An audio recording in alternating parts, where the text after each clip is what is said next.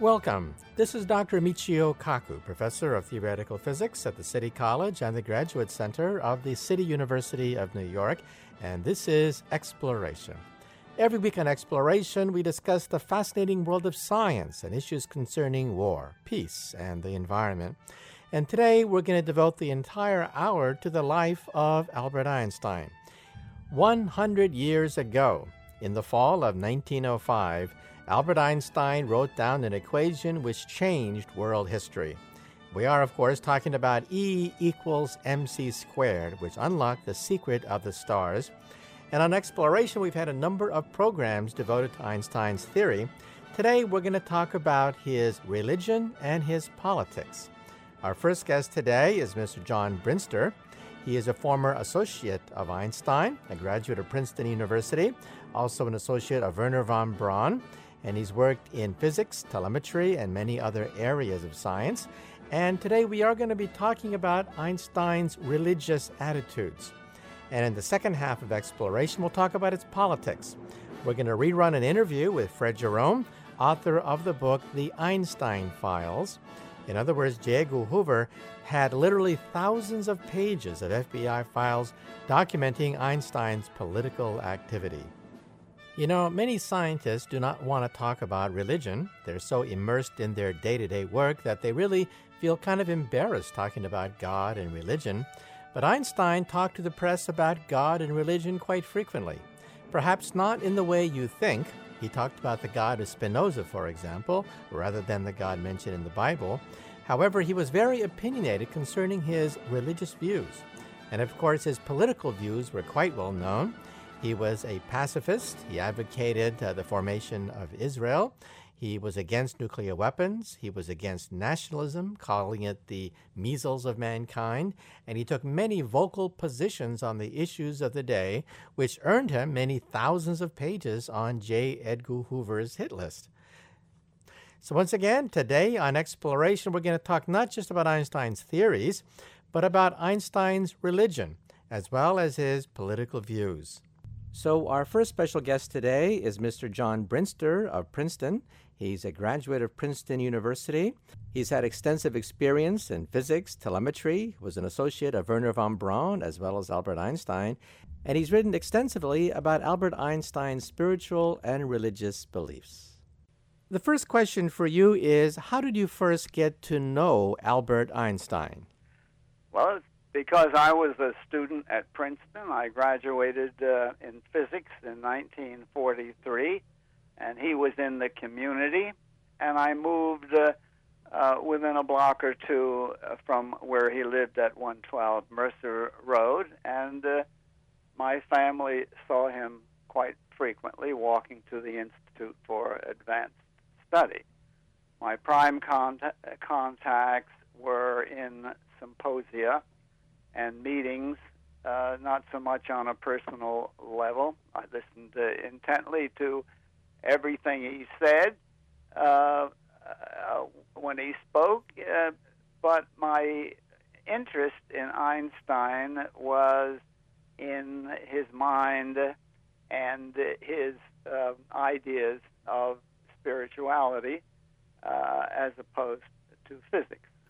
Okay. Well, sometimes Einstein, when asked whether or not he had a philosophy of the universe and God, would mention that he believed in the God of Spinoza. Well, what is that? Uh, could you explain a little bit about some of his um, religious and philosophical beliefs that seem to coincide with those of Spinoza? Well, I'm not sure that I'm completely qualified to discuss Spinoza, although Uh, Einstein did mention him on many occasions. What Einstein uh, uh, answered to the many questions that he was asked about spirituality uh, was basically specific. He was very uh, convinced of his position. Uh, churchmen would ask him questions, write letters to him, and he would answer those letters on the back of the envelopes in which the questions came, and they they were always directed uh, uh, to one thing, and that He did not believe in any personal God. He did not believe that um, prayer was effective, that there could be any response um, uh, uh, from prayer to a personal God. But he believed in a transcendental um, natural force, which he felt he could never fully understand. Uh, he uh, he admired nature. He admired the beauty of nature, and he always used the word imperfectly uh, with respect to the understanding of nature. So, in effect, uh, I interpreted uh, his religion to be what I had written at times about a natural religion, uh, one in which uh, the forces of nature uh, were the forces of the universe, and uh, man being um, uh, very new in the universe, only a million years or so uh, old, uh, would, would never understand nature entirely. Okay. Well, let's talk about uh, a little bit about Isaac Newton and other physicists. Um, many physicists look at material forces, objective, material, mechanical forces that govern our world, as set forth first by Isaac Newton. But Newton himself believed in God, not necessarily such a personal God that answers prayers, but a God that set things into motion. Now, Einstein, being a great physicist whose laws actually replaced those of Isaac Newton, uh, well, where in those laws do we see the hand of God? In my opinion, uh, being very interested in the human mind and how it works, uh, of course, we knew very little about neuroscience at the time of Einstein, but in time we learned more and more about it. And in the development of the human brain, uh, in the process of emergence from the animal brain, uh, it's clear that the brain developed an area, the prefrontal area, of judgment, reason, and logic, which didn't exist prior to that time. And yet the animal emotions, which humans inherited, uh, uh, were uh, very powerful. And uh, my view is, and maybe I interpreted this a little bit from the Einstein view, uh, is that the period of development of human logic is not yet ended. Uh, that is, we may only be halfway into the period. That is, logic, judgment, uh, and uh, reason are still developing in man, and uh, perhaps in a few more millennia, uh, we will see religion quite differently. Okay, well, let's talk about science and religion. Einstein once said that science without religion is lame, but religion without science is blind. So he loved to talk about God. He called God the Old One, the Lawgiver, but in some sense it was the God of harmony, uh, the God of unity, rather than the personal God that answers prayers and uh, parts the waters and intervenes in the affairs of men and women. So could you explain to us a little bit about what is this God of harmony, the lawgiver, as Einstein used to write? Well, obviously he did mention God many times. He certainly uh, mentioned God informally in his uh, conversations with his fellow scientists. And Uh, some of the uh, theological people probably misinterpret that to, to to relate to a personal God. But uh, I understand it, as you do, uh, that his uh, reference to God uh, was the God of nature, the God uh, that followed all the laws of nature that man uh, is attempting to learn and, and uh, survive by, uh, so that uh, uh, his, his God was essentially the God that I tried to define in this new book. Now, Einstein once wrote a beautiful passage concerning how he viewed knowledge, science, and the entire universe in the following way. He said that if you were a child entering a library full of millions and millions of volumes, you are in awe of this vast storehouse of knowledge, and yet you can only pick up the first volume. And you can only read perhaps a few pages of the first volume, and yet in front of you is this huge library of knowledge. And in some sense, he said, the library is the universe. The library is a storehouse of wondrous facts, wondrous information, uh, wondrous equations, and we are the child. Humanity, all of science, is nothing but a child entering this library, able to only read the first volume and perhaps only a few pages of the first volume. So what are your thoughts concerning how Einstein viewed this great library of knowledge? Well, I go back to what I said before. That is, uh, from the very beginning, uh, the human mind has developed a bank of knowledge. Um, One bit of knowledge is added to another, and much of this has been written down uh, according to the interpretation of the writer. Uh, all writing uh, hasn't matched perfectly, but uh, uh, humanity, in uh, in the uh, many uh, millennia of existence, uh, has, through the function of the mind, uh, drawn conclusions about the position of man and about the uh, the nature of the universe, and that all has been recorded and eventually has been sifted out and drawn to specific conclusions. Uh, your mind, for example, I understand, uh, has concentrated a lot on the complexity of the universe, of the uh, multiplicity, uh, of, the, of the ten dimensions of string theory, and that sort of thing. I'm I'm way behind you. I'm still uh, with Bohr and Heisenberg and uh, Wigner, Feynman, uh, Pauli, uh, John Wheeler. Uh, you're a modern scientist.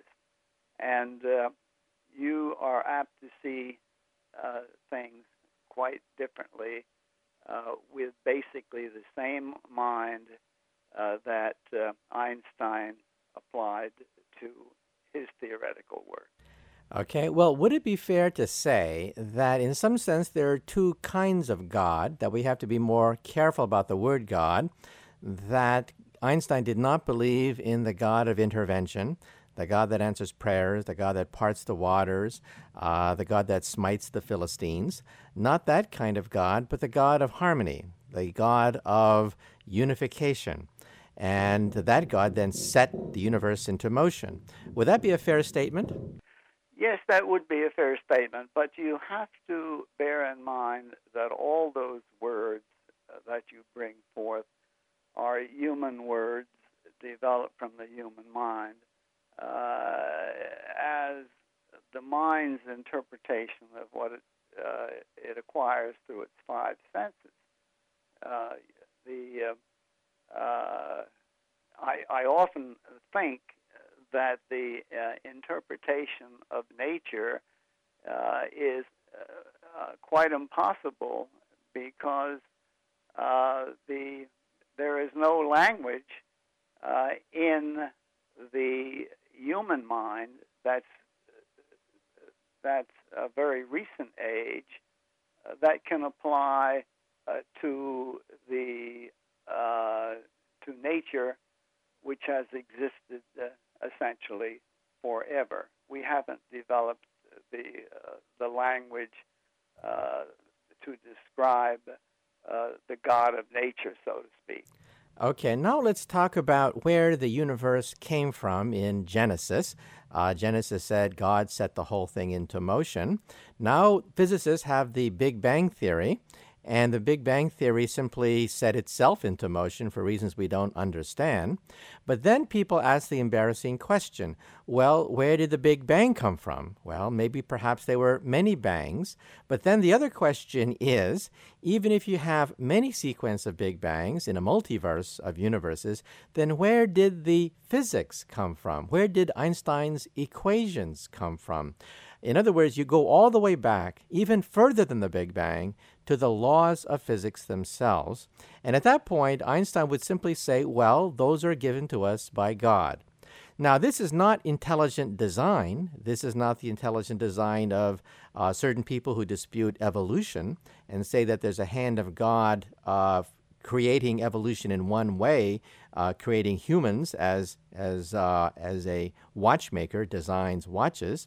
However, we are left with this embarrassing question. If there is a unified field theory, the theory that Einstein tried to find that would allow him to, quote, read the mind of God, then where did the unified field theory come from? Well, I, you're very right to question that, and it's a, certainly a difficult uh, question. I believe it goes back to the idea that I mentioned before, and that is the human mind has many limitations. Uh, it goes back to the very structure and function of the mind itself. The, the brain is a is a, a biological mechanism. Uh, it's stimulated by uh, five senses. It uh, the information that it it acquires uh, goes through the hippocampus to uh, what we call memory, and that memory is used as the basis for all uh, behavior and, and action. And uh, I'm not so sure that the human brain uh, is in a position yet to have sufficient understanding to uh, to uh, explain any of that which you say. Uh, the human mind, again, is so limited still, uh, being uh, no more than a million years old. Uh, perhaps in another million years or so, uh, it may have developed further. There may be more neurons, uh, more complexity, more understanding. Uh, my my book, uh, The Man Who Created God, was based on not only Einstein's idea of religion, but how uh, uh, re- how a formal religion would be created if Einstein were uh, an aggressive religious leader. Okay. Now, also, when Einstein was asked, uh, what is your goal in life? He said that his goal in life was to, quote, read the mind of God. That is, have an equation, perhaps no more than one inch long, that would allow him to unify all the laws of physics. That was his goal in life. So in some sense, if you were to ask then, what is the God of Einstein? The God of Einstein, in some sense, would be the unified field theory. That is, this one-inch equation from which everything springs, the Big Bang, the formation of galaxies, the creation of the planet Earth. All of these would be summarized into one equation, and from what I read of Einstein's work, God is either the unified field theory itself or the creator of the unified field theory. You think that's a fair statement? I don't think it's an entirely a, a fair statement. I, I think the idea is a good one. Uh, I don't think that uh, Einstein really felt that there was an entity, a God entity, that would allow humans uh, to define the universe and its function uh, with a small mathematical formula. I, I I felt that beyond that he was uh, he he uh, assumed it was more complicated than that. You remember uh, that in his later years, uh, uh, he he said more about people of the existing world. Uh, he had uh, he he had great empathy uh, for people of the world, and he moved somewhat away from theoretical physics to uh, his concern about people of the world.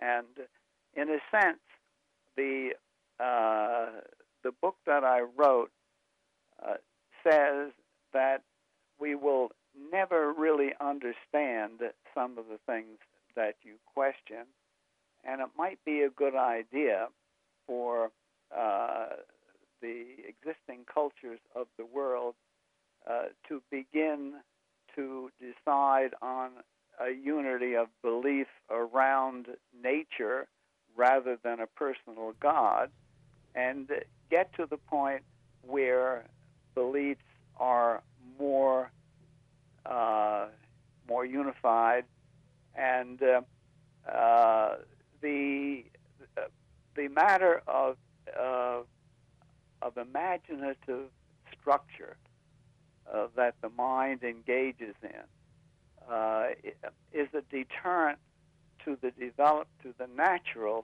development, uh, neural development of logic, and if I, I think he agreed that uh, if we could eliminate the uh, the imaginative side of religion, uh, the human mind would progress to much greater judgmental capability. People would agree.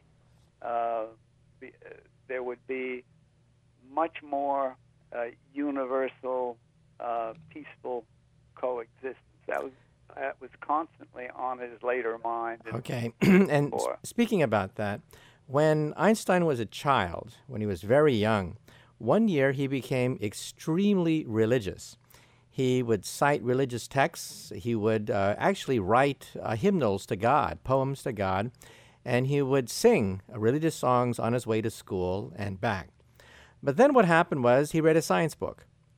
And the more he read about science, the more he realized that there was this vast discrepancy between what he learned reading these religious books and the books of science, which were reproducible, provable, falsifiable, not just matters of faith, but matters of simply observation and experiment. So he saw this, this fundamental conflict there. So do you think, therefore, that that is this fundamental conflict that every scientist feels, that when we try to bridge the world of science and religion, that at some point a scientist realizes that natural laws can explain the universe much better than miracles? You're absolutely right, and I should tell you that I had a similar experience in my life. I uh, was born and brought up as a Catholic. I served Mass Uh, at a theological seminary every morning at five thirty in the morning until I reached a similar age, about the same age as Einstein did when he began uh, to think differently. The, uh, uh, the rites and ceremonies uh, did not match uh, modern understanding as knowledge developed, and I, ha- I understand uh, his uh, experience in that regard because of my own experience. Okay, now if you were to then look at the current debate, uh, a lot of people are debating about God today, God, the Bible, intelligent design. Uh, how do you think Einstein would view it if he were alive today? Would he be horrified that uh, that fundamentalist Christians are trying to inject ideology on uh, biology classes? Um, and of course, these fundamentalists also want to ban the Big Bang Theory. And the Big Bang Theory is nothing but a natural consequence of Einstein's theory and has been essentially verified looking at astronomical data. So what do you think Einstein's react, what reaction would be looking at the current debate? Einstein would be absolutely horrified at some of the discussions that are taking place uh, today, uh, especially in some of the more emotional new developments in belief. Uh, Einstein was absolutely firm with, in, in his belief. He never had second uh, decisions to make with respect to belief. He would be appalled at how uh, at, at how religion has penetrated cultures. Uh, to, today, uh, culture and uh, religion are so mixed up with politics uh, that one gets the impression that uh, the world will be in constant turmoil. Uh, Einstein tried to see through all that. Okay, and any parting thoughts you may want to make concerning Einstein's spiritual side and his thinking about religion and God? I think uh, his uh, his feeling about religion and God uh, is relatively cut and dried. Uh, he didn't believe in a uh, in a personal God. Uh, he didn't believe in prayer. Uh, he didn't believe uh, that uh, in the concept of a soul. He didn't believe in heaven and hell. Uh, he didn't believe in immortality. Uh, and I think that summarizes the, uh, his belief in a, in a nutshell. Okay. Well, thank you so much for being on Exploration. I I'm afraid I could go on forever in the detail. I hope you read my book.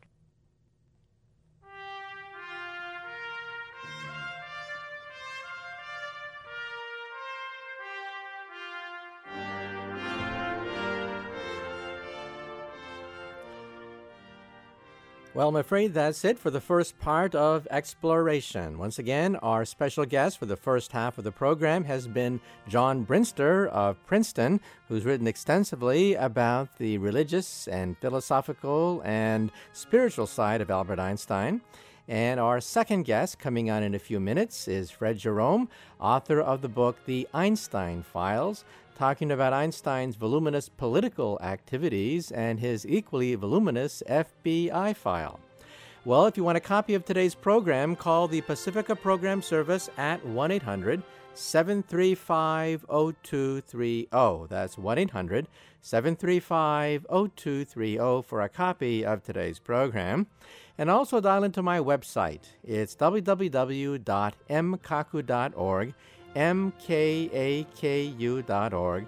And so far, we've logged over forty million hits on that website. So stay tuned now for the second half of Exploration as we leave Einstein's spiritual side and go to Einstein's political side, because this is the year of Einstein. In fact, it was one hundred years ago this month that Albert Einstein wrote down E equals mc squared and changed our universe.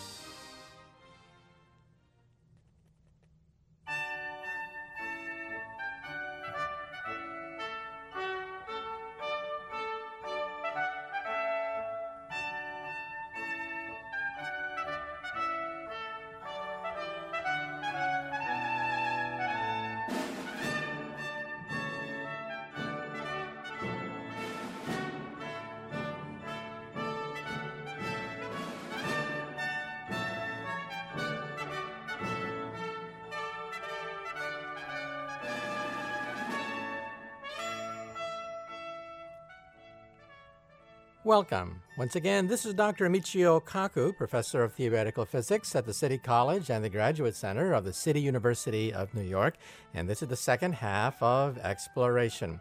In the second half, we're going to switch gears a bit and talk about the political ideas and philosophies of Albert Einstein.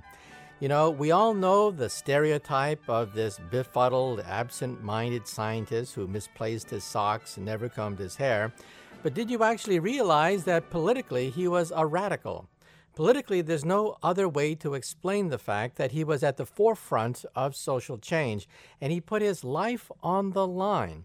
He opposed Adolf Hitler, and as a consequence, the Nazis actually put Einstein's face on the cover of one of their magazines with a caption, quote, "Not yet hanged," unquote.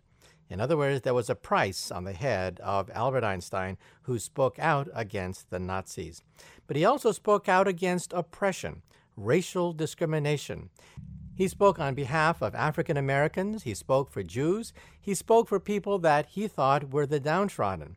So once again, our special guest for the second half of the program is Fred Jerome, author of the book The Einstein Files, talking about the voluminous F B I files that J. Edgar Hoover kept on the genius Albert Einstein. Mister Jerome, how did you first get interested in tracking down, of all things, Albert Einstein's F B I file? Well, actually, it was about eight years ago. I was doing a magazine piece on the media's coverage of Einstein, and I stumbled across a, a small reference in the New York Times, and I mean like page seventeen of section D, right next to the weather map, which referred to the fact that the F B I had a file on him. And I was quite surprised and decided to go and, and get it. And when I when I read that file, especially after I obtained the entire, or virtually the entire eighteen hundred page uh, file on him, uh, I it was then that I realized that there was a tremendous amount of information there that we had been that had that had been denied to us. It was almost like a shipment of history that had been hijacked. And uh, I decided to write the book, which came out two years ago, The Einstein Files: J. Edgar Hoover's Secret War Against the World's Most Famous Scientists. Okay, well, let's talk about Einstein's political evolution, because his evolution, of course, spanned many decades, yes. And he was there at very, very important pivotal events in world history and participated in some of them. So let's get back to his childhood. What was it, going all the way back to his early days in Germany, that led mm-hmm. to his rather, rather accelerated political evolution? Well, it, it's interesting. He was born in... in, in uh, eighteen seventy-nine, and it was uh, he came of age, you might say, with both electricity and uh, imperialism. Uh, maybe that would account for some of his scientific uh, uh, pursuits, that is, the electricity, and imperialism maybe with his account for some of his political directions. Uh, he, I mean, the, the Kaiser, the German Kaiser, Uh, said, uh, I think around the same year he was born, maybe a year earlier, the, the great questions of the day will not be settled by re- resolutions and majority votes, but by blood and iron. And so you had the building up of this very militaristic Prussian society and a very militaristic Prussian army, which he, uh, and also there was at the time a lot of anti-Semitism in Germany. Uh, in any case, he decided uh, to avoid that militaristic Prussian army by leaving the country. Now, and a lot of teenagers don't all of a sudden decide uh, to leave the country, renounce your citizenship. Uh, mm-hmm. This is a, a rather dramatic statement to make. So was it that he was rebelling against Prussian militarism and conformity? Is that the reason why he decided to leave his country and give up German citizenship? From, I think, primarily. I mean, he was in, in school. He talked about uh, his reaction to school was that elementary schools teachers were like sergeants, and, and high school teachers were like lieutenants. And, uh, I mean, he'd been rebelling against it for some time. It wasn't a sudden... Uh, he didn't wake up one day and decided he was going to rebel. Mm-hmm. But uh, his family, uh, his parents actually were, were moving their business, which uh, there was also a depression at the time, and small businesses were having a difficult time, and so on. But he was able to move uh, to Switzerland, Uh, about as easily as I think a lot of people during Vietnam were able to move to Canada, and fortunately was able to go to school there. And uh, when he went to the university in Zurich uh, around the turn of the century, just before the turn of the century, it turns out that there were a lot of uh, political refugees from, from other countries in Europe also hanging around Zurich. And uh, that that so he, he probably learned a good deal of his politics in Zurich uh, at the Odeon Cafe, which was a popular gathering place for uh, radical Rus- Russian refugees and, and others like like uh, Trotsky and Kollontai and, and so on and so forth. Not so, that he didn't go to class, but sometimes he didn't go to class. Okay, so here we have a draft dodger, mm-hmm. uh, someone who renounces his own uh, German nationality, mm-hmm. uh, tries to apply for Swiss citizenship, mm-hmm. and then is right in the thick of some of the greatest scientific uh, turmoils uh, of the time. Mm-hmm. Uh, but then, of course, uh, there were war clouds also looming around that time. So, of course, he was very well aware uh, that as he became more prominent uh, in the world of physics, that world war could break out. Mm-hmm. So uh, given the fact that at Berlin University, where he finally as- aspired to when uh, relativity theory finally bust, uh, bust open on the scene, mm-hmm. uh, many of the faculty members at the University of Berlin uh, uh, signed a manifesto uh, agreeing with the Kaiser, that right. this was the way to right. uh, support German civilization. Most of them did, yes. And so what did Einstein do, given the fact that there was all this war hysteria surrounding his university? Well, it's interesting. I think, uh, you know, when he went back to Berlin from from Switzerland in early nineteen fourteen, he probably didn't expect World War Two to, to break out. I mean, it was a little bit, I, I like to compare it to canceling a, a camping trip for a for a seat on the uh, uh, on, on a on a ship that's about to be sunk. mm-hmm. uh, but in any case, uh, he did... Uh, war did break out a few years after he got back to Berlin, a few months after he got back to Berlin, excuse me, in nineteen fourteen. And he was one of really three academics in Germany who refused to sign this this manifesto supporting the Kaiser's uh, attack on the uncivilized hordes. Uh, and, and some of the words are, are much more explicit than that. And uh, called for uh, an end to the war and a, and a united Europe. So he uh, was really sticking his neck out at that point, right? You figure he was a, a Jewish physicist in a in a country that had was swept up by war fever. All the faculty were were uh, were going with the Kaiser mm-hmm. in terms of uh, enlisting for the military and working for the military. And here were these three intellectuals that opposed this gigantic tidal wave. Yeah, it was. It was a. It, I think he probably had a little bit of immunity from attack. Uh, certainly one of the other intellectuals was was uh, almost arrested and was exiled from Germany, uh, I think because he was Einstein and uh, had already had his miracle year, and then in nineteen sixteen uh, came up with the general theory of relativity, or was it nineteen seventeen? Uh, to some extent, they would, they would allow him a little bit more leeway in what he said. But uh, you never know how much, you know, and I think he was he was sticking his neck out to some extent. Okay, and let's talk a little bit about his political activities uh, between wars. Okay. Um, one thing I found out that I didn't know ab- about was that the University of Berlin, after the chaos of World War One, was taken over by radical students. Yeah. And they had barricaded the campus and had actually uh, uh, taken taken the president of Berlin University hostage. Mm-hmm. And uh, so there was this crisis between the Weimar Republic and the German students. Yeah. And the German students uh, wanted a radical professor who could negotiate a deal. Yeah. And, well, of course, everyone said, well, obviously it's got to be Einstein. Right. Uh, Einstein actually, there, there are a number of versions of what exactly happened during that particular period of, mm-hmm. of uprising. But uh, it seems clear that Einstein basically supported the Weimar Republic at the time. Mm-hmm. And how much he was able to influence the radical students is, uh, I'm not sure, but it is on record that he, he told them that they ought to support the Weimar Republic and give it a chance, and so on and so forth, um, which eventually uh, did happen. I don't I don't think he was able to totally detour the, the revolt. At, at just I don't think his words alone were able to detour. detour the revolt. Right. Well, Max Born, who is one of the founders of the quantum theory, mm-hmm. uh, actually accompanied Einstein on his visit to the students. Right. Uh, he went past the barricades, right. uh, where there were, you know, trash bins on fire and chaos mm-hmm. in the streets.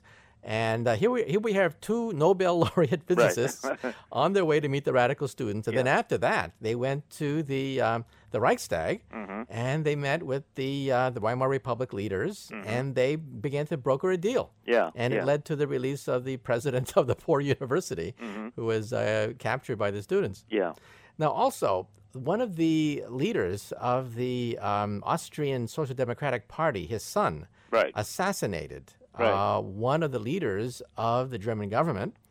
And the assassin was actually a physicist. Right. A physicist who was actually a friend of Einstein. They had become friends in Zurich, actually. Right. They uh, had been schoolmates. Right. A Professor yeah. Adler. Right. And normally, you would figure that a physicist uh, who was a friend of an assassin would run for cover mm-hmm. and basically try to protect their own skin by saying, I don't know this person. Right. Uh, who is this person who just assassinated a, a German official? Yes. But here's Einstein uh, coming to his defense. Yeah, he actually testified on his behalf and offered to and, and uh, really uh, maybe saved his life.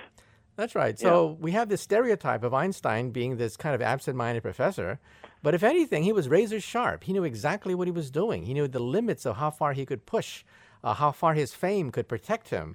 Well, I'm, uh, I'm glad you said that, because that, that really is the key to, to my book and, and anybody who looks into Einstein's politics, is that is that that we have been handed down this this image uh, in the last, certainly since Einstein's death, of a, of a sort of bumbling, absent-minded, kindly old professor with his head too high in the clouds thinking of abstract uh, equations to be concerned about what's going on in the real world, whereas the fact of the matter is he was quite concerned, and he continued to be concerned, and he was concerned when he was in this country, and he uh, opposed uh, McCarthyism. He was very outspoken, and he particularly opposed racism in this country. And uh, it's not at all the image that we have been handed handed down over the, the last fifty years. When I was growing up, uh, some people would say, when they mentioned his politics at all, they would say that he was naive, uh, that he didn't really understand the larger real forces at work. Mm-hmm. Uh, but if anything, to me, it's the opposite. Mm-hmm. Uh, he didn't see himself as a pra- pragmatic compromise maker that cuts deals in mm-hmm. a parliament. That was not his role. No. His no. role was to be more like a Gandhi, to, to set the, the spiritual and moral tenor of the affair. That was his role, and I think he was very clearly cognizant of the role that he would play in political crises. Yeah. In fact, uh, we're skipping past a few things here, but it, uh, just to, to mention it, he was he was asked to endorse and support hundreds and hundreds of organizations, uh, and he actually did endorse and support. I counted some seventy of those, but each one was carefully thought through. And many were rejected, and it was it was those which he supported, which he felt were the, going to be the most effective. He lent his his prestige really to the cause of his moral and political indignation. Right. As okay. has been said. Right. Now let's move on a little bit. Uh, war clouds uh, start to brew once again as World War Two approaches, mm-hmm. and in nineteen thirty-three, Einstein leaves the country for good. And the newspapers say that the Pope of Physics has left. The new Vatican is Princeton. Mm-hmm. However, the question is, what was Einstein's attitude toward the Nazis? Uh, some pacifists uh, said that we should allow Hitler to take power and show what a what an idiot he is, mm-hmm. allow him to do his dirty work. Well, Einstein said no. Yeah, almost, almost as soon as the Nazis came to power, and maybe even before then a little bit, his position, his pacifism, which he had... After World War One, he had become involved in pacifist organizations such as the War Resisters League and others around the world. Um, his pacifism began to be, he began to qualify his pacifism because of the Nazis. And he felt that the Nazis presented such a horrendous threat to mankind um, that they probably could only be defeated through a military struggle. And uh, we know now that he wrote the, the letter to Roosevelt in nineteen this is skipping a few years, but he wrote the letter to Roosevelt in nineteen thirty-nine, urging Roosevelt to consider uh, launching an atomic bomb project, because he was convinced at that time that the Nazis had launched an atomic bomb project. And he didn't want Hitler and the Nazis to have a sort of an atomic monopoly and be able to blackmail the rest of the world with the atomic bomb. And as history has shown, Einstein's instincts, once again, were much uh, much more clear than mm-hmm. the so-called political realists. As we now know, uh, Germany did have a very active atomic bomb pro- project set right. up before the United States. We know that the world's greatest uh, quantum physicist, Werner Heisenberg, was the head of mm-hmm. the German Nazi program.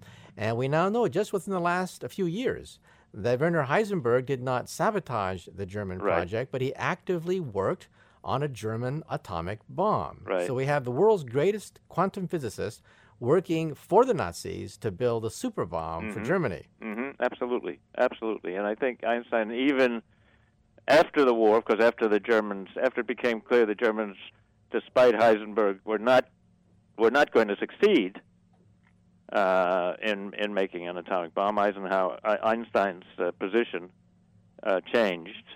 And he didn't particularly, he did not want the U S to use the atomic bomb. Now, by the way, during yeah. the war, right. uh, a lot of people, of course, asked the simple question, why doesn't Einstein work on top-secret uh, military projects? Mm-hmm. But apparently the military itself at that point uh, axed the idea that Einstein would work on the atomic yeah. bomb. One of, one of the points I make in my book, uh, The Einstein File, is, is that J. Edgar Hoover was instrumental in helping the military, uh, military intelligence, actually deny security clearance to Einstein in nineteen forty, the same year he became a citizen.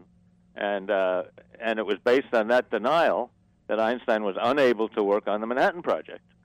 But uh, isn't it also true that J. Edgar Hoover was intimidated by Einstein? I mean, everyone around Einstein was grilled by the F B I except Einstein himself. He was never grilled by the F B I. And so some people speculate that maybe J. J. Edgar Hoover was actually intimidated by Einstein. Well, it's possible. Uh, I, I like to think of it uh, as not just intimidated by Einstein, but by the fact that Einstein had such a worldwide following that I think Hoover knew, and in fact, in the file, he makes several references to the fact that ordering his men not to interrogate Einstein, not to interrogate anyone who might tell Einstein that he was being asked about, because Einstein had this habit of calling press conferences and telling the world about these things. And so I think that what he was afraid of in the case of Einstein was that Einstein would tell everybody that the F B I was investigating him, and Hoover would look like the uh, ass that he was, and, you know, a laughingstock of the world.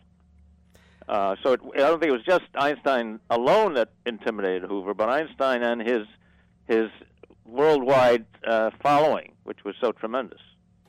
Okay, now let's take uh, a look at the post-war era. Mm-hmm. Uh, Einstein was asked after Hiroshima, uh, would he have worked on the atomic bomb, and knowing what he did mm-hmm. uh, about what happened to Hiroshima, and he said that if he had known that his work would lead to the bombing of Hiroshima, he would have become a fisherman yes. rather than a theoretical physicist. Yes. So now what happens after the bombing of Hiroshima? Well, I think uh, even, I just mentioned that even before the bombing of Hiroshima, Einstein wrote a letter to Roosevelt, again, at, at the behest of, of uh, Leo Szilard, urging Roosevelt not to bomb Japan.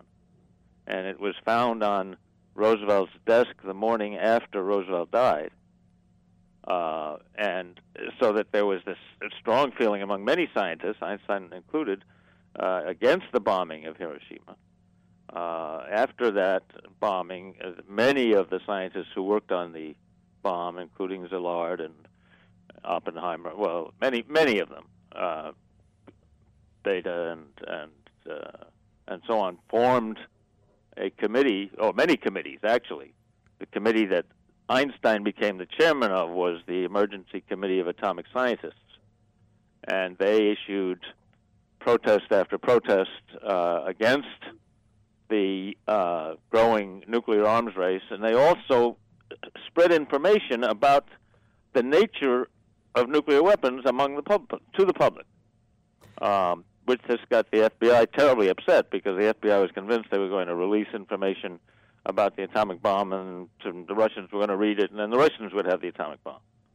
Now, I understand that in different versions, incarnations of these groups still exist. Uh, the Emergency Committee of Atomic Scientists no longer exists, but we have the Bulletin of the Atomic Scientists. Yes. And that network, that network of nuclear physicists set up by Einstein still exists as the Federation of American Scientists, That's many correct. of them populated by nuclear physicists who worked on the on the atomic bomb uh, during the Manhattan uh, Project years. That's correct. And and Einstein articles were, I think, in the very first issue of the Bulletin of Atomic Scientists. He had a, a piece and several others, and that still exists. And the, and the spirit, I think, still exists, the spirit of of reaching out to the public on these questions has not been completely crushed. Okay. Now yeah. let's talk about the McCarthy years. Yes. And once again, when uh, the waters get troubled, uh, there's a tendency for professors to run like hell and, and hide under the covers. Mm-hmm. And here's Einstein uh, going right up against uh, McCarthyism. Yeah. So think, tell us a little bit about that. I think it may be that perhaps his greatest legacy to the future, or as great as any, I don't want to take away from any of his science, the legacy of his science, but but uh, I'm not the first one to say this. An Einstein expert in, in, in Boston, John Stachel, who's the head of the Center for Einstein Studies at Boston University, has said this, that one of his greatest legacies certainly is his example of the courage that he demonstrated in standing up to the McCarthy committees and the other congressional investigating committees and urging people to refuse to answer questions.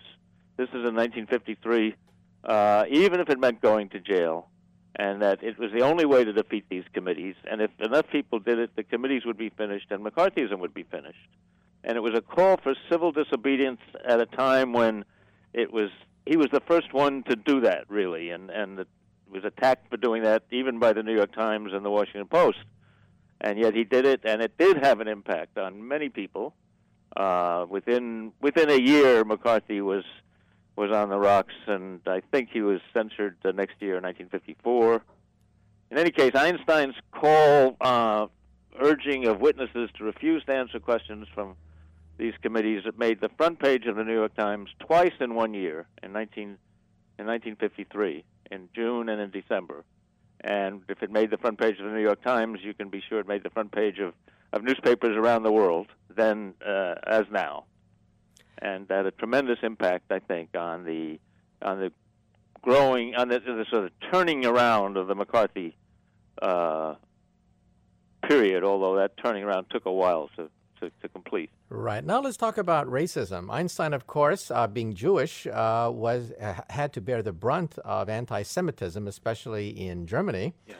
Um, but also, he was very involved with the African-American movement here in this country, which is not widely known. Absolutely. Could you elaborate? Of, of all the little-known aspects of Einstein's political dimension, his his anti-lynching and anti-racism activity is, is the least known. And in nineteen forty-six, after World War Two, there was a wave of lynchings that, that swept across America, especially the southern states. Some fifty-six black men and women, mostly G Is, were, were lynched in this country, uh, compared to something like three in the first in the last year before the war. And Einstein spoke out against that, as he had on many other uh, issues. And in uh, September of nineteen forty-six, he he was co-chairman with Paul Robeson of a group called the American Crusade to End Lynching, which which led a march on Washington in September to demand that the federal government pass anti-lynching legislation.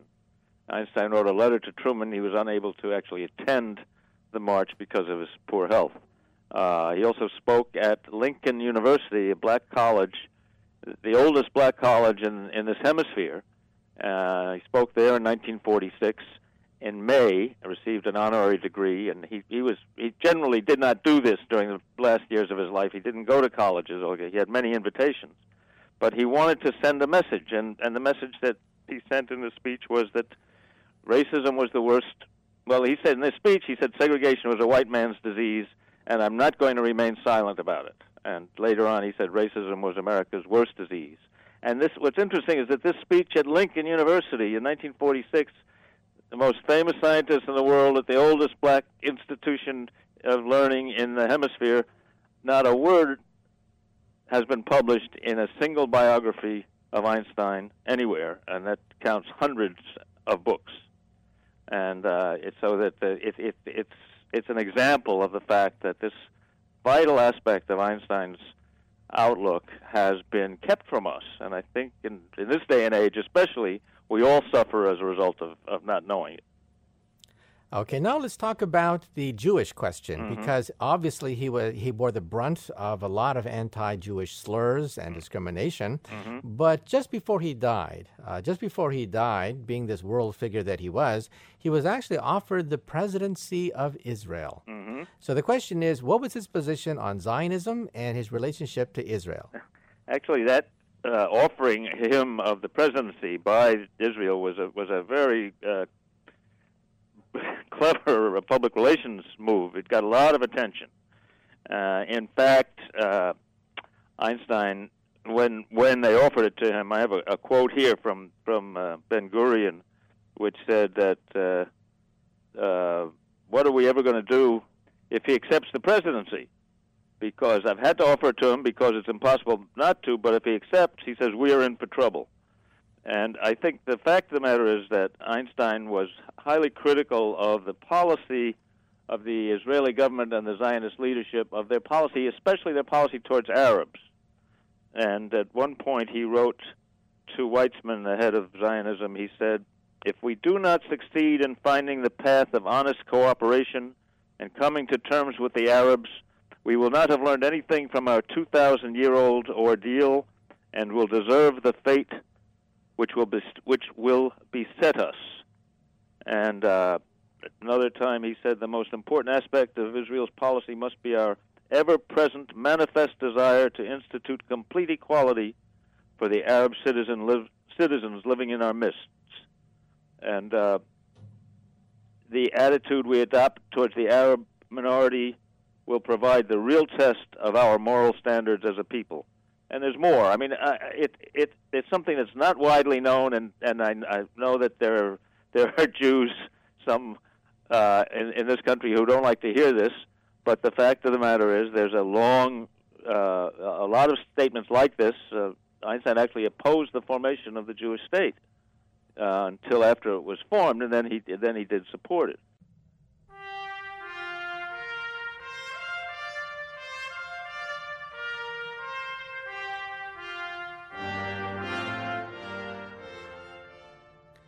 Well, I'm afraid that's it for Exploration.